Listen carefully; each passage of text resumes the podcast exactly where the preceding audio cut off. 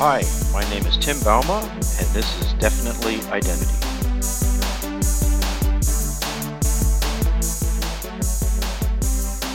Definitely Identity is about all things identity.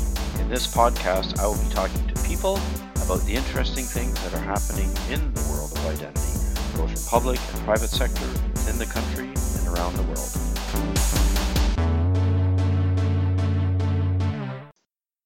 Welcome to episode 14 of Definitely Identity, and today's guest is Sam Smith of uh, ProSapien. So, so welcome, Sam. Oh, um, pl- pleased to be here. Well. yeah. So, uh, b- before I go into your background, I just want to set a bit of uh, context for our listeners and how I came to know you. I guess I only got to know you or know of you uh, oh, maybe about a month or so ago, and um, through a mutual connection in the industry, if you will, uh, Drummond Reed um, that's been doing the work on the decentralized identifiers and more recently been uh, involved with the Trust Over IP Foundation.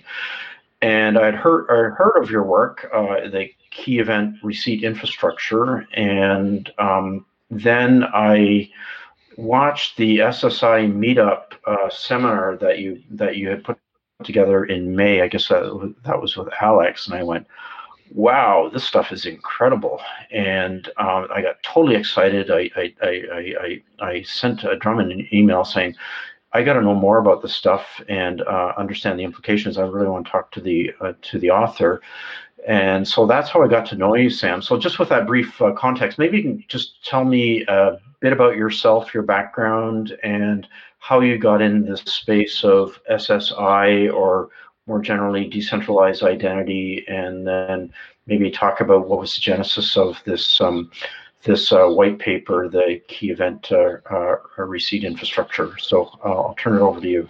Oh, sure, Tim. So I, I, I my career started as a academic. I was uh, a full professor. Uh, um, my back, my degree is in electrical computer engineering, and I did sponsored research for the, the Department of Defense in autonomous underwater vehicles. My PhD work was in computational uh, intelligence and uh, uh, reinforcement learning. So I, am a machine learning AI guy all the way back uh, to the start of my career. Um, I did I did that for a few years. Uh, reached the point to where I um, I decided I wanted to become more of an entrepreneur. So I retired from the university and and started doing work uh, in uh, automation systems.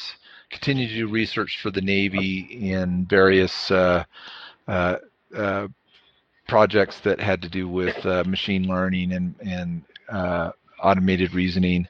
Um, uh, and then, oh, about 10 years ago, I decided uh, most of my the research I was doing for the Navy went classified, and I decided I didn't want to really keep pursuing down the classified path. So I essentially switched switched careers and and started doing work with uh, uh, cloud-based automation and applying my uh, automation and machine learning uh, background to that. And then in late 2014, I had some colleagues of mine who said, "Hey, look at this uh, this uh, blockchain stuff. This looks really cool. And the application uh, was to build uh, reputation systems, which would use heavily use uh, automated reasoning to develop, uh, you know, trusted reputation systems that were decentralized in nature instead of centralized. And so I did a deep mm-hmm. dive mm-hmm. on on the related technologies, and and one of the things in uh, autonomous vehicles is is a field called coordinated control, where you're basically having a bunch of vehicles work together. And so you're doing you know types of consensus and distributed consensus already for that. So so so i had some background and was familiar with some of the research already in that but it but you know was new to me the the use for a cryptocurrency like bitcoin. And so i so i did a deep dive in that and the end result was that in order I realized that in order to have a decentralized reputation system that's you know uh, with decentralized algorithms that are that are credible, I needed to have some underlying identity system that I could use as uh, to secure the the whole infrastructure. And so that's when I uh, came up with the idea of using self-certifying identifiers as the basis for a decentralized identity system. I wrote a couple of white papers. The startup that I worked with, they ran off the end of the runway, so we weren't able to finish the work, but but uh, we did you know did have have those white papers and then evernym read the white papers and contacted me and i helped them architect what eventually became Sovrin um, and based on oh, the idea okay. of right so so so i've been i've continued to work in that space since then um, doing you know working for various either either as a strategic consultant or you know sometimes as an employee or or a principal in in some of the companies in the space? You know that, that that's that's fantastic background, and I think you know I, I I've done my own deep dive on the blockchain and and the uh, consensus mechanisms, and it really what boiled down to me like the the Bitcoin address and the Ethereum address was basically they were self-certifying identifiers that basically are derived from like your your your private key to the public key and then the the corresponding address. And then i realized oh wow like you could architect an, an entirely new um, system based on these self-certifying identifiers and then throw in the notion of consensus and the incentives and that with the distributed ledgers is that you could build an entirely new architecture. So you know i was kind of barely on that path and kind of, i was thinking about that stuff. And then when i encountered your paper and started to re- read through it i went holy cow this is almost at the level or at the level of like um, Vinton Cerf's paper in like the late 70s about like uh, uh, internet protocol and like uh, networking and subnetworking, and you really zeroed in on the idea that um, that there was a, a, trust layer that was missing, and that's what was required for this new infrastructure. So. Um, yeah, so maybe you could describe like uh, KERI what the notion is, and then uh, talk about that that idea of that uh, the trust overlay for the internet that you that you talk about in your paper. Sure. Um, so one of the things that is a hard problem in the identity space is key management, and most people approach it sort of like, well, we'll just do the hard stuff later. We'll do the easy stuff now. We'll do the hard stuff later. And the problem is, is you can't really do the hard stuff later. And the hard thing is rotation, key rotation, where you replace yeah. an authoritative set of keys with a new set of keys. And and the typical approach is, well, we just need a rotation key you know, and then we can use that rotation key to rotate our signing keys. The problem is, is that when you use the rotation key, it becomes exposed and vulnerable, and therefore weakened by its by its use. And so you say, well, then we'll have a, a master key that will manage the rotation key that manages the signing key. And and what you really get is you get this infinite regress of how do you address the fact that as soon as you use keys, they they become, you know, weakened by by their use. Uh, and, and what happens is is that the end result is, is most people sort of punt and say, well, what we'll do is we'll have a trusted entity, and this trusted entity will manage the infinite regress. We'll just trust them that they'll figure out how to do key rotation, and if we mess up with our keys, they'll just come out with a new key pair and make an assertion and say, here's the new key pair, trust me. And so that's that's the state of identity today. Uh, administ- and I call it administrative identity systems or identity yeah. systems where key rotation is asserted. You say, here's an identifier. Here's the here's the here's the authoritative keys for this identifier. And if they can become exposed, we'll we'll just make an assertion that that this new set of keys is, is now the authoritative set of keys. But then when you peel back the onion, you go, well how do you support the assertion? How do you protect that assertion? Right? There's nothing there. It's just it's just self assertions all the way down. And so and so the the the one thing in KERI that sort of helped me get there was the idea of pre-rotation that if you think about a rotation key you can use it as a one-time rotation key and then it becomes a signing key but the way that works is that you make a cryptographic commitment to the next rotation key every time you do a rotation. So now you just have a sequence of rotation keys, and when you do a rotation, you can't use it anymore for a rotation. And because you haven't used the next key anywhere, it's never been exposed. So you have you just continue to refresh your security mechanism. So that gives you the basis for building everything else on top. So so that's so pre-rotation was sort of the thing that said, okay, we can solve key management with this now, how do we build everything else on top of that. And so the idea is that now if I have self-certifying identifiers that are not trivial self-certifying identifiers. So a trivial self-certifying identifier is like a Bitcoin address or an Ethereum address Yeah. because Mhm. you can't rotate it, right? I- I mean, if if I if my if I lose my private key, I'm I'm I'm I'm done. So the way you refresh it is that you create a new Bitcoin address and you move all your funds to the new address. So you have you've essentially rotated the identifier in the process of rotating the keys. And so that's okay for for things like that where you can move all your funds. But if you want a persistent public identity or identifier like some enterprise or some nation or Yeah. some global you know thing where you need a persistent identifier that has value that persists then you, you you have to rotate keys. And so you have to come up with a mechanism for supporting the secure rotation of the keys while the identifier doesn't change. Because although at the at the inception point where you create the identifier you can have it strongly bound to the keys because you can derive the identifier from the keys. But once you do a rotation to a new set of keys that binding no longer exists. And so how do you establish that that sequence of rotations. And the way you do that is with a cryptographic data structure that is basically non-reproducible signed statements that are hash linked together. It's actually under the hood a little blockchain but it's a blockchain only in the the the narrowest textbook sense of the word which is just a hash chain data structure. There, there isn't it doesn't it isn't a, distributed total global ordering distributed consensus algorithm on a shared leb- ledger on a network of nodes you know that is running like a proof of work or a proof of stake or a byzantine fault tolerant algorithm. It's just a data structure that is cryptographically verifiable. And that becomes your root of trust and it's all cryptography and so with that So- then you can build the rest of the infrastructure just using a cryptographic root of trust. Yeah, and if I can re- recap, um, that's the absolute genius of your your paper is that notion of pre-rotation uh, committing to like a subsequent uh, uh, key pair, and uh, and then as you said you could have like a mini blockchain underneath the hood that actually um, manages or verifies the, the the the rotation of the keys and in my mind, when, when I read that and I understood the implications of that, like it, it, it it's an innovation that's as profound as like the proof of work and the permissionless systems.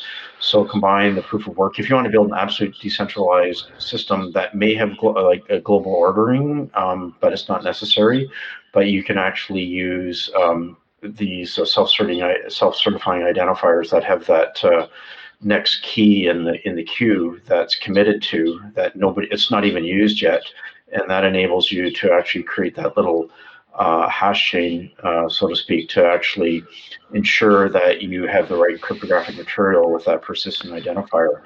And when, when I saw that, I went, "Oh, great! Now we don't need um, the, the we don't need to have a distributed ledger to kind of give us that capability in an algorithmic sense. We can actually do it fully autonomously, or the the the, the decentralized identifiers are completely independent and autonomous of one another. So for me, that was the core innovation of the of the paper. Yeah, and and the the and to to reinforce that the with with with with key management, there's only one source of truth, and that is the holder of the private keys. So there's only one entity that can make a verifiable statement is the holder of those keys. So a distributed consensus algorithm that is total ordering is basically ordering statements made by a bunch of clients. And then it's saying, well, I've got client A, B, C, and D. They're all going to make statements. They're all signing their statements, but now I got to order their statements with respect to each other.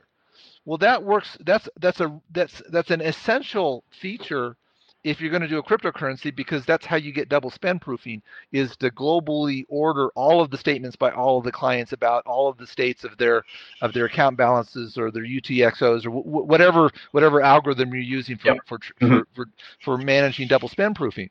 But if all I'm doing is making statements about an identifier for which there is only one source of truth and that is the the holder of the keys that you that generated the identifier in the first place then i then the only ordering that matters is the ordering up made by the source of truth that is the holder of those keys and only that person can order anything or that entity can order anything. Therefore, you therefore you simplify all of the the the distributed consensus algorithm down to a very simple simple case that says I'm going to make statements and anybody can verify whether my statements are consistent and if I ever make an inconsistent statement as long as the verifier has a copy of the set of statements then yep. any new statement I make they can verify to see whether or not it's consistent with the statements they already have. And so that gives you now pairwise uh, identity, which is which is the where, how most people should be using uh,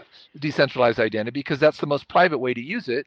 And then now, if I need public identity, then I just need a a a facility to do uh, public uh, consistency checking or duplicity detection, as I call it in, in, in the paper. But that's completely up to the verifiers, not the promulgator or holder of, or the creator of the public identity. So that separates those two realms so that you can build scale them out independently. They're not a shared ledger anymore.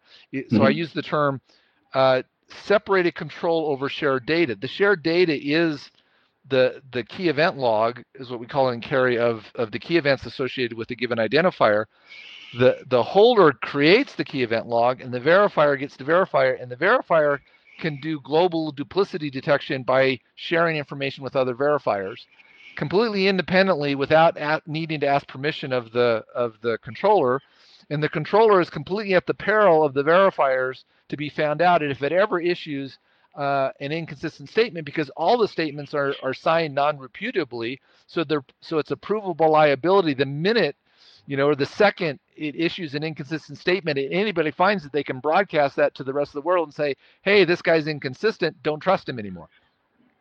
Yeah, and, and just to recap that, like uh, the in, in, the cryptocurrency world, like the the requirement of total ordering that we talked about, maybe a requirement to prevent the the double spending aspect. But for identifiers, self self certifying identifiers, you only need the notion of local ordering, local to the identifier itself. And as you said, like if you can cryptograph, cryptographically ver- verify like the state transitions or the order of that mini hash chain, that that's all you need. And then for pairwise, you every every identifier has its own verifiable log. And then the, the points that you're making around duplicity, there's the idea that uh, an identifier could have inconsistent behavior, saying like like identifier A might present itself differently to identifier B and differently to identifier C have different logs, but those things can be found out and um, basically the duplicity can be laid bare because if they're signed by the same identifier, you're basically saying that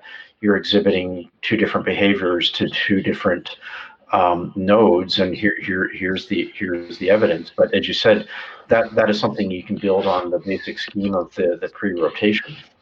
Yeah, and and there there's a precedent for for this idea of global du- duplicity detection. Uh, Google came out with something called transparency uh, uh, certificate transparency, and and so it's a it, a lot of DNS servers use it now. And basically it's a it's a sparse Merkle tree of, of certificates for for given domain names, and and anybody can query that uh, global transparency log to determine if there's ever been an inconsistent certificate issuance, and then they would know whether then they would have an idea of uh, that say, well, there's an, there's an inconsistency, then they at least can detect that there's inconsistency, so so that they can then take uh, corrective action. And the the difference with KERI is that is that each of these logs is rooted in a self-certifying identifier, which is uh, which which is stronger than uh, a certificate because a cert- certificate, uh, the connection between a certificate's identifier and the, the keys is asserted by a certificate authority. So, so, so you don't, so you don't really have a, a, a good root of trust. Whereas with the self-certifying identifier, there is one and only one identifier that that can belong to the the uh, original key key pair or key pairs that generate it.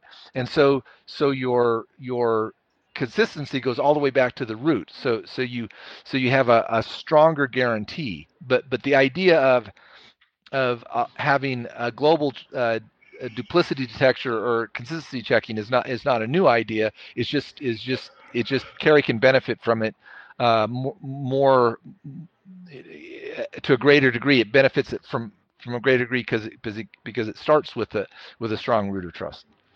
Yeah, and I think that's a really important point. Is the root of trust? It really boils down to the control and protection of that uh, private key.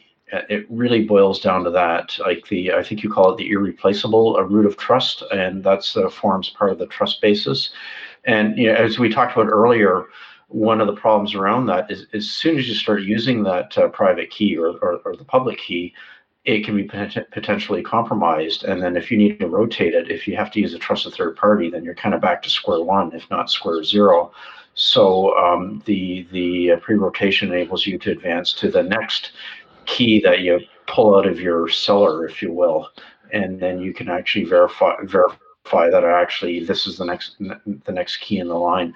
Maybe you could talk about like the cryptographic trust basis. I know that you identified like three aspects to it, the roots of trust. Yeah, yeah actually that's uh, that's a that's hmm. probably one of the better ways to to look at identity system architectures is to look at their trust bases. And the way I use the term trust bases is it is that it's sort of a, a, a way to generalize the set of things that you depend on uh, for security. And, and so there's two ways that I use the word trust. There's trust from a secure cryptographic point of view, and then there's trust from a reputational point of view.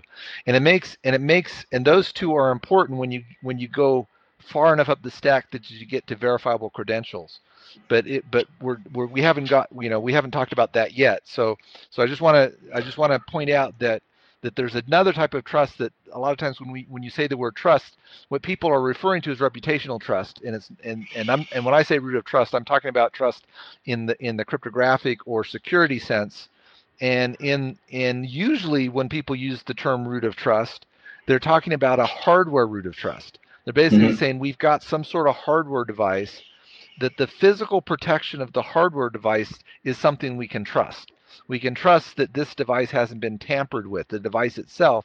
So any attestations or statements that it makes, we can trust that the keys that are stored inside the device haven't been haven't haven't been you know captured exposed and so so we can build on that trust basis and and and and, and what KERI is saying is okay let's draw a line and say if you have a key and your key management infrastructure protects that key then we can build an identity system starting with that set of keys. And if you choose to protect your keys well using TPMs or hardware security modules or trusted execution environments or whatever, or threshold structures, then that is the strength of your security. And everything after that is is actually not a problem because everything above that is just signed statements using non-repudiable statements and the cryptography as long as you're using what is called you know what is best best practice cryptography say 128 bits of uh, cryptographic strength then then it's practically infeasible for anybody to attack the cryptography. They're not going to invert you know they're not going to invert your your signatures. They have to attack your keys. And yep. so this changes how people design how you think about designing a security system we're starting with key management says if your key management's good and your signing infrastructure is good and at the other end your your signing verification infrastructure is good then what happens in between doesn't matter. Because the worst that somebody can do is delete messages. They can't forge them. They can't they can't create fake messages. They can't do any any of the bad stuff that, that you really care about, the worst they can do is delete it, and it's easy to fix deletions because all you need is redundancy. So all you need is good key management and some redundancy. One of and, the ways, yep. Yeah. Go ahead. One, one, one of the ways that I've been describing it to my colleagues and the departments and agencies that I work with is that there's two aspects of trust. One is what I call technical trust, which is all the stuff that we're discussing here that really boils down to the protection of those keys.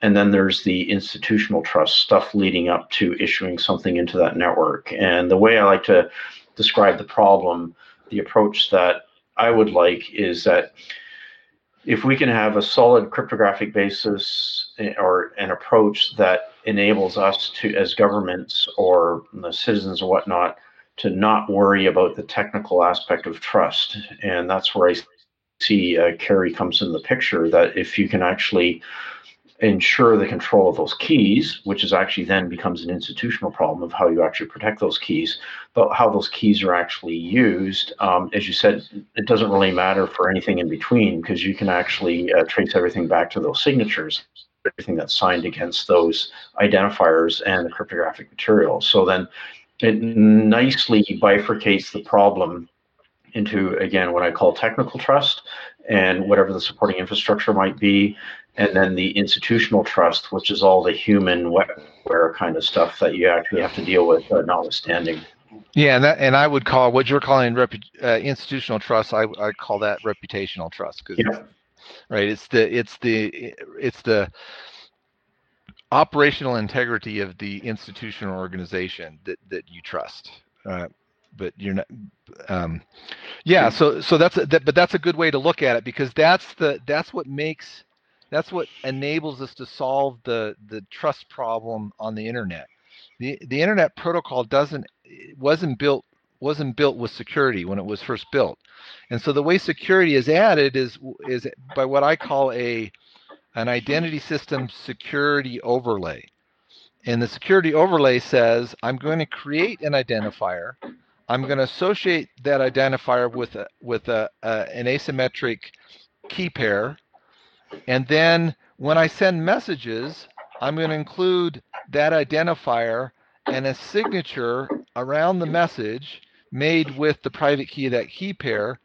Somebody who gets that message then can look up from the identifier, find the public key, verify the signature on the data, and then they can say, assuming that that key pair actually is the authoritative key pair for that identifier, then I can verify that that message came from the authentic source.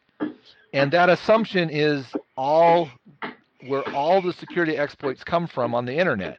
It is that the the that the that the key pair and the identifier aren't strongly bound together in in many in most of the ident, identity systems that we use. And so there are three trust bases based on three way three ways to solve that that uh, binding problem. And I and I have a diagram that I use yep. in my paper that there's a there's a trust triad. So you have a controller, which is the holder of the private keys. You have key pairs, which are the public private key pairs, and you have an identifier. And so there's a binding between each of those. There's a binding between the controller and the key pair, between the key pair and the identifier, and the identifier and the controller. In, in in a, an administrative identity system, the binding between the key pair, that well, in all of the systems, the binding between the controller and key pair is strong. And the reason it's strong is because only the controller creates the key pair, only the controller holds the private keys, and as long mm-hmm. as that controller keeps its private key secret, that binding is strong. So that's the strongest thing we have in the system. If that goes away, we have nothing. There's nothing that will work. If you can't protect your secrets, nothing works, right? So so we start with the thing that we that that that that that everybody has to have and we say do we need any more than that? Can we build a system that only assumes that your secrets that you keep your private key secret? If we don't have to depend on anything beyond that, then we have the securest system that we can possibly build and that's and that's the and that's the design aesthetic for for KERI was minimally sufficient means. So I started and says, well, no matter what I do, I have to protect my secrets. So do what else do I need to add to that? And I said, can I can I make the whole thing based on just protecting my secrets? And and so the way I do that is that I look at the next binding, the binding between the key pair and the identifier. Well, if I have an identifier that's just some identifier, there's no way for me to make that binding cryptographically strong. There's no way to make it secure. I'm just having somebody assert that that, that binding exists.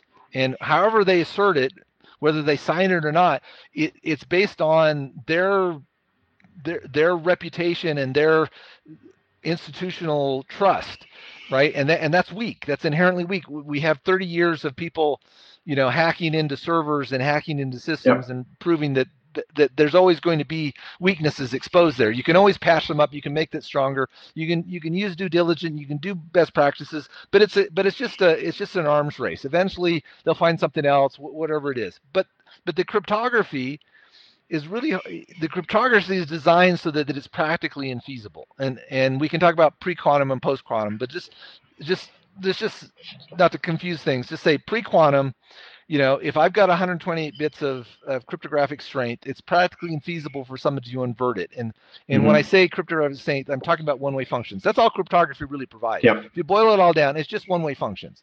You know, whether it's this, whether it's a uh, pri- public-private key derivation or a signature or a or a digest or encryption, it's just one-way functions, right? And, mm-hmm. and, and if I can invert the one-way function, if it takes a trillion years of all the supercomputers on the planet to invert a one-way function, then then it's practically infeasible. And so that's so if I got 128 bits of, of cryptographic security pre-quantum, it's practically infeasible. And there are things that are also post-quantum that we can use now and they're they're they're post quantum techniques we can use you know so so so we're, we're we're good there it's just a matter of of cost and time so so so what I so to so to solve the second binding between the key pair and the identifier, you use what's called a self-certifying identifier. And what that is is a one-way function where the the public key is in the input of the one-way function and the output is a cryptographically strong function. And using the public key itself fits that definition because the public key itself is yep. a one-way function from a private key. But you don't have to use the public key. You can use uh, a digest. You can take a public key or a bunch of public keys and other information and do a digest and then and then get a get an identifier. And the digest is your identifier. Well, well, the only person that can that can prove control over that digest is the holder of the private keys. If you're following the protocol that says, okay, I derived it this way, I know what the derivation process is, so there's only the holder of the private keys can prove control over the identifier. So now we have a cryptographically strong binding between the the the key pair and the identifier, and because the derivation is performed by the controller, you now have uh, crypt, uh, a cryptographically strong binding between the controller and the identifier because the controller generates the identifier and, and the controller by signing any challenge can prove control over the identifier. So now we have now we have a trust triad that's completely strong, completely based on cryptography, not dependent on anything else. It's only dependent on one thing that you protect your, your private keys. That's it. So that makes that our whole our whole design based on key management. And so this is what I like to tell people that KERI's philosophy is that it's much easier to secure your private keys than to secure everyone else's internet infrastructure. That's a great way. I, I, the way you describe the paper, it's it's basically these bolt-on architectures that you're constantly applying patches and they constantly get compromised. And and what you're proposing here is a totally different approach. Is that going right back to the protection of the keys? That's where it all ends up. It's not these um, these uh, add-ons after after the fact. It make, makes for a very healthy industry on solving these problems that always come up over and over again. But what you're proposing is to literally go back to the origin, focus on the keys, and make everything the security flow from the protection of those keys. That's right. Um, and so and so it's it's just it's just acknowledging that in the modern world people have to manage keys for you know, one of the reasons that we went down, in my opinion, that we went down the path we did to administrative identity was that 30 years ago, people said managing public private key pairs, that we just can't expect people to do that. That's too hard. So what we're going to do is we're going to, we're basically going to manage that for them. We're going to hold the keys and we'll give them access via a password and a login. And, and we built you know, all of the identity providers, OpenID Connect, OAuth, yep. you know, you name it, just go through all the systems and they're all based on this idea that we can't, people can't manage keys. The administrator will manage the keys on their behalf and then you know we'll build this even or or or what we'll do is we'll we'll let them manage keys right but the identifier will manage because the identifiers yep. are identifier and and and so so there's an interesting thing. So I talked about KERI's root of trust, which is cryptographic. When I talked about administrative root of trust, there's one in the middle, and the one in the middle is a is a d- d- shared uh, consensus distributed ledger or all or blockchain. Let's just you know shared yep. ledger, right? And and here's the thing, there there are there there are several different ways that you can protect things in security. You know, when we talked about physical security with like devices, like a trusted computing device or a trusted platform module or a trusted execution environment, something like that. Well, there's another way to protect things. It's called, and Nick Szabo used this term years ago and he wrote a, a really good white paper on the idea. It's called a threshold structure.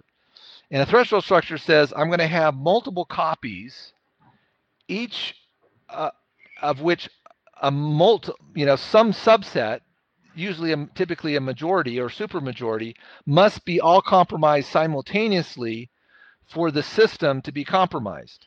And so mm-hmm. when I say that, most people, the first thing they think is, oh, yeah, that's blockchain, that's distributed consensus. But there are two other threshold structures we use all the time that that that are actually older in, in use in security. One of those is multi-factor authentication. Multi-factor authentication is a type of threshold structure. Another one is a multi-signature. A multi-signature scheme is a type of threshold structure where you're basically saying, let's say I've got a two of three.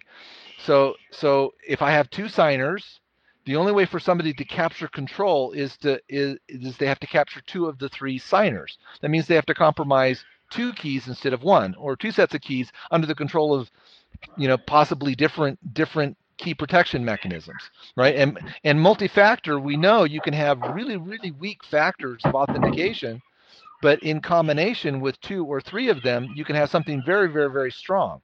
And distributed consensus is just just the other end of the spectrum. It's saying, yeah, we're going to use an algorithm that says we can make guarantees about about the distributed consensus pools management of a ledger as long as a certain number of the you know 51% in the case of proof of work or you know f in the case of like a byzantine you know uh, mm-hmm. pbft algorithm can be failed um, but we can still trust in the security of the system. We make those guarantees. Well, well, those things work for key management as well. We can do the same sorts of things in our key management so that we can build key, trade-offs in our key management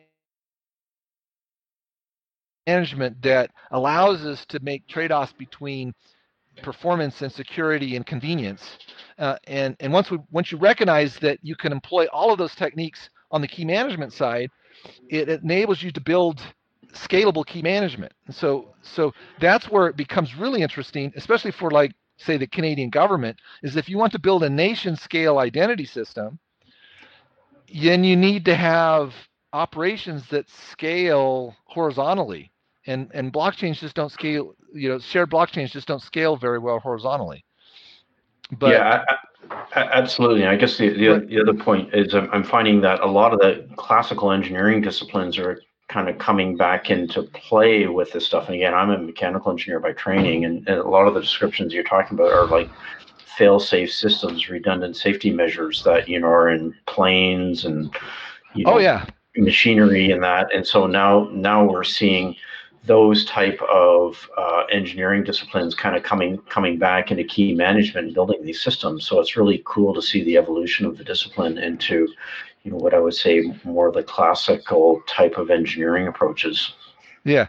So so, but to finish my thought on the three roots of trust, a shared, a total global ordering shared distributed consensus ledger is a highly secure structure. It's a, it's using a threshold mm-hmm. structure. You can really depend on it. You can use it as a secure root of trust. So, so for the last several years, there have been quite a few identity systems that were built on the idea, well, we can use a blockchain as our root of trust we can register stuff on the blockchain and we can do our key rotations and our key operations with transactions on the blockchain. And from, from a security perspective, I don't have a problem with that. I mean that that's a reasonably secure way to do it. It's certainly certainly way more secure than administrative root of trust because yeah. you, you put it out there. But the problem the problem with using a ledger as your root of trust is that if you want identifiers to be truly self-sovereign, to be truly decentralized, then you can't then you can't have your root of trust be a ledger because the ledger itself is a centralizing construct. And, and I know this sounds odd to say that ledgers are centralizing, but they are because the ledger itself is a central entity. It's governed in a decentralized way, but anything that's locked to that ledger can't go to another ledger. It's it's it has ledger lock, and so it's not portable. And and so you can think of it as as we have all these ecosystems. We've got the Ethereum ecosystem, the Bitcoin ecosystem, Sovrin ecosystem, various ecosystems.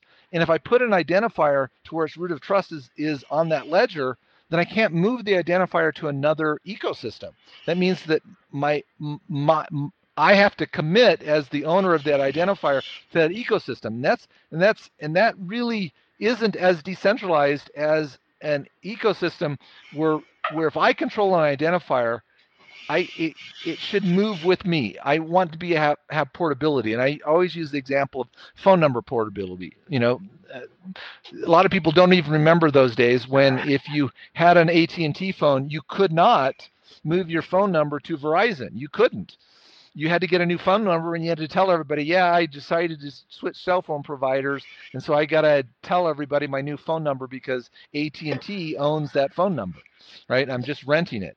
Well, you know, that changed to where we had cell phone number portability. Well, well, one of the motivations for KERI was to truly have decentralized identity. The identifiers themselves need to be portable across whatever infrastructure that you're using for whatever reason. And because KERI uses this totally decentralized cryptographic root of trust, you can you it allows you if you want to also put your key event logs on a ledger right? You can use it as a secondary root of trust but it's replaceable and that's the term i use. A primary root of trust is irreplaceable and a secondary root of trust is replaceable. So so you can you can use a ledger or not you can use multiple ledgers or none at all. It's your choice as the controller of the identifier. And so that that so that's why I say KERI is really the first truly decentralized identifier system. So in, if, if if I can add, you, you actually with that answered or articulated the problem and answered a concern that I couldn't quite put my finger on. Uh, and again, thinking from our perspective, if we're going to build like a nation scale or nation grade capability, uh, there was a dependency on the ledger and it, the term that you use, uh, the ledger lock, and that was a concern. And I wasn't, you know, it, it's it's way better than the administrative uh, systems that we talked about earlier. But as you said, even though you're advancing to like an, an algorithmic or consensus based, you still had a, a you know a, a, centralizing construct and a, and a dependency that you might not be able to get yourself out of. And that was always the that was the sort of the the, the problem that was gnawing in my gut. I didn't quite know how to articulate it but you essentially answered that in your your your paper. And then you move on to these this uh, autonomous identifiers that are completely independent of the underlying infrastructure. And then you can actually use what you said the secondary root of trusts or and um, you can actually switch that out. Those are substitutable. So if there's something that you don't like today you can switch it out. For example you might use like ipfs instead of like that's right. You could use you could use ipfs but if but if you have an ecosystem where you have applications that are using ethereum for other reasons right? They're using ethereum for other reasons besides identity then you can put you can you can put your identifiers public ones hopefully because you know, it, once you put them on Ethereum, there you, have got privacy and GDPR issues. But assuming that that's not the, that you, you know, that's it. Well, okay, let's let's just call a spade a spade, right?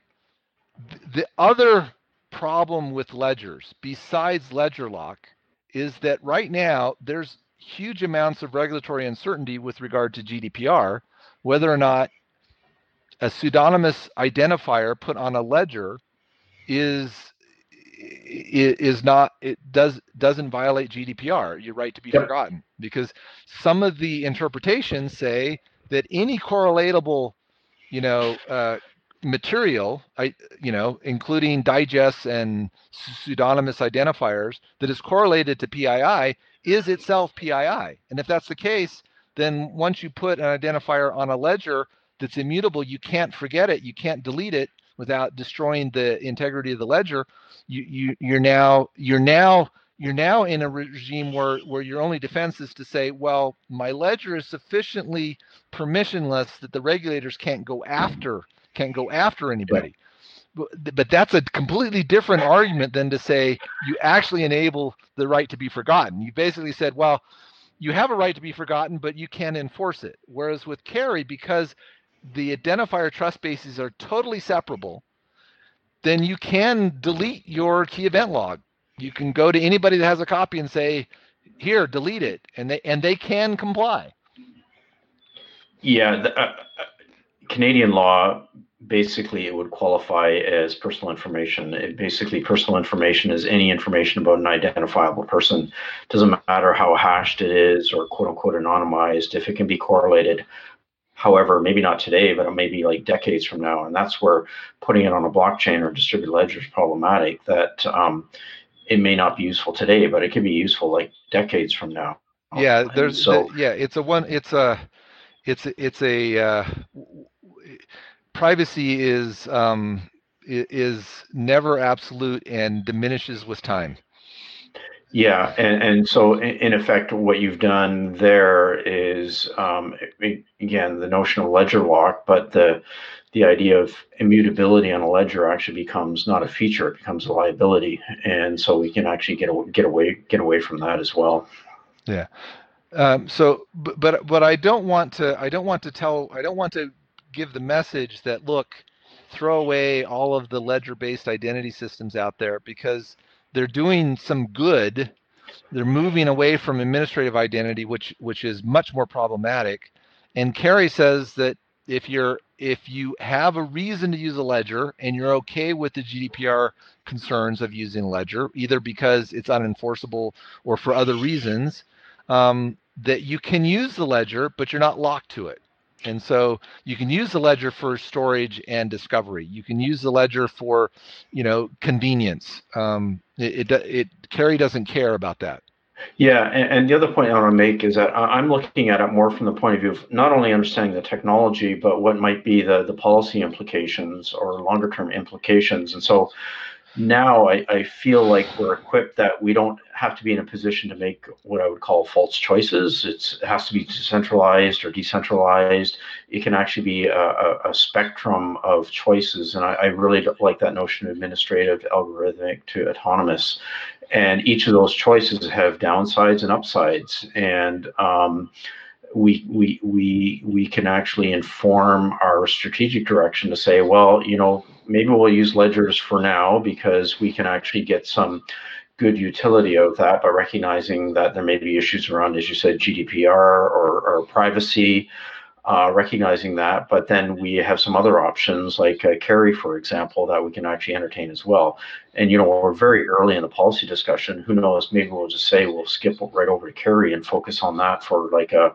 And again, this is just me speaking, not on behalf of the government. Like a, a nation nation grade capability that could be totally independent of that second secondary infrastructure. So if if anything, what you've done is that you've begun to answer some of those uh, questions that I've had in my gut on how how would this play out in in in the future. And I thought maybe uh, just uh, to to kind of start wrapping this up, just where do you see things going, or how do you see KERI developing? I know that you've got the, the the paper out, like in reading it, you can tell it's based on decades and decades of work and research and drawing upon prior work and you are actually starting to do some implementations. Uh, I've seen that on on GitHub, and I know that you're doing work with the uh, Decentralized Identity Foundation with Trust over IP, and I think. Um, Drummond and his team are figuring out how to map this into like the W3C decentralized ident- identifier standard. So, just just curious, where where do you see this uh, playing out, and what the implications are for like what I would call like new digital platforms on the horizon, and what what do what do we need to do for the next steps? Well, um, so there, so the the the the home right the home for KERI is, right now is the Decentralized Identity Foundation, and we've got several companies that have donated development effort. It's an Apache 2 open source license stuff. So anybody who wants to help out is welcome to come join um, we're right now developing the KERI Core Key Event State Verifier engine, which is the basis for all, all of the you know man, man, manage key state for persistent identifiers. That's the the the hard the the the, the hard part of KERI. Um, the IIW, which is the Internet Identity Workshop, coming up in two weeks. We'll have some sessions of that. So if somebody's interested and they want to to to to sort of sort of you know dive in, that's a good place to, to, to interact with the people that are working on it. Um, there are some groups that are looking at KERI seriously for for uh, identifier systems that I think we'll probably see some announcements in the next few weeks um, of a commitment to develop KERI. KERI's not in production yet, um, but we our target is to have ha, have the first you know production class libraries done by the end of the year for for basic KERI stuff. So so throughout 2021, expect to see KERI reach increasingly high levels of availability.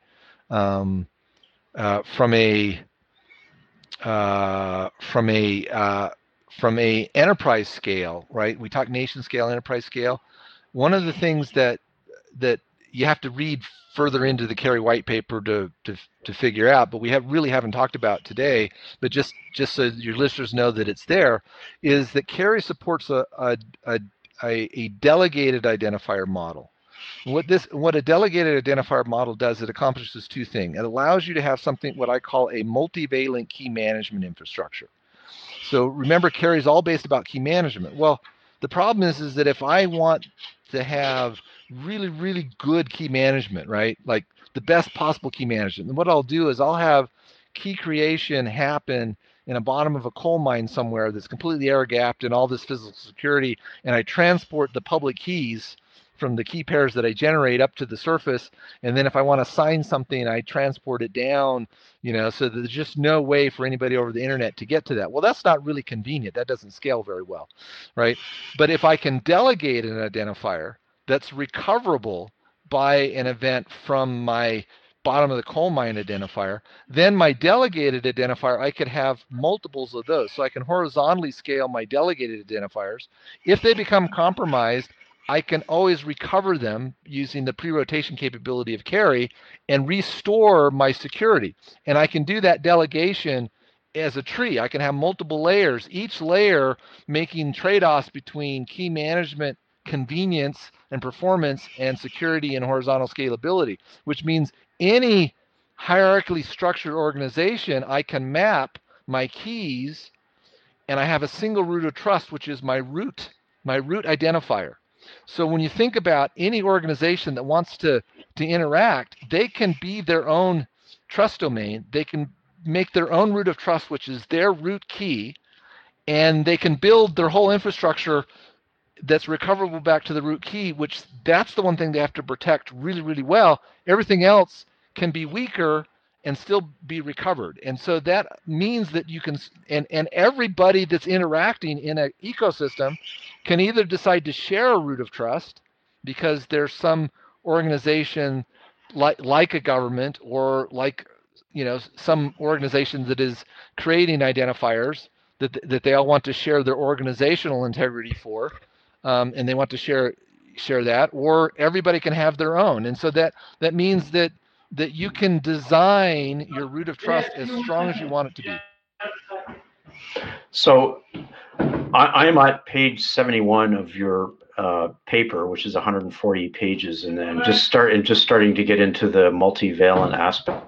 I think um, the uh, the point here is that it's an incredible piece of work, and there's a lot of detail and a lot of elaboration. And I'm hoping that um, I'll be able to get through that material. I basically skimmed it. I ha- I, I, I understand it notionally, but I'll, I'll have to delve into that. So I, I think we'll, we'll leave it there, Sam. Like this has been really awesome, and as I said, I'm totally excited. And uh, I guess before we before we wrap up, I, I just uh, want to ask, like, what's the best way for people to find out where your work is? Is it um, so my GitHub, my GitHub page, I have all the white papers and stuff. I usually post it to my GitHub page, so it's Smith Samuel M. It, that's my yep. GitHub handle, Smith Smith Samuel M.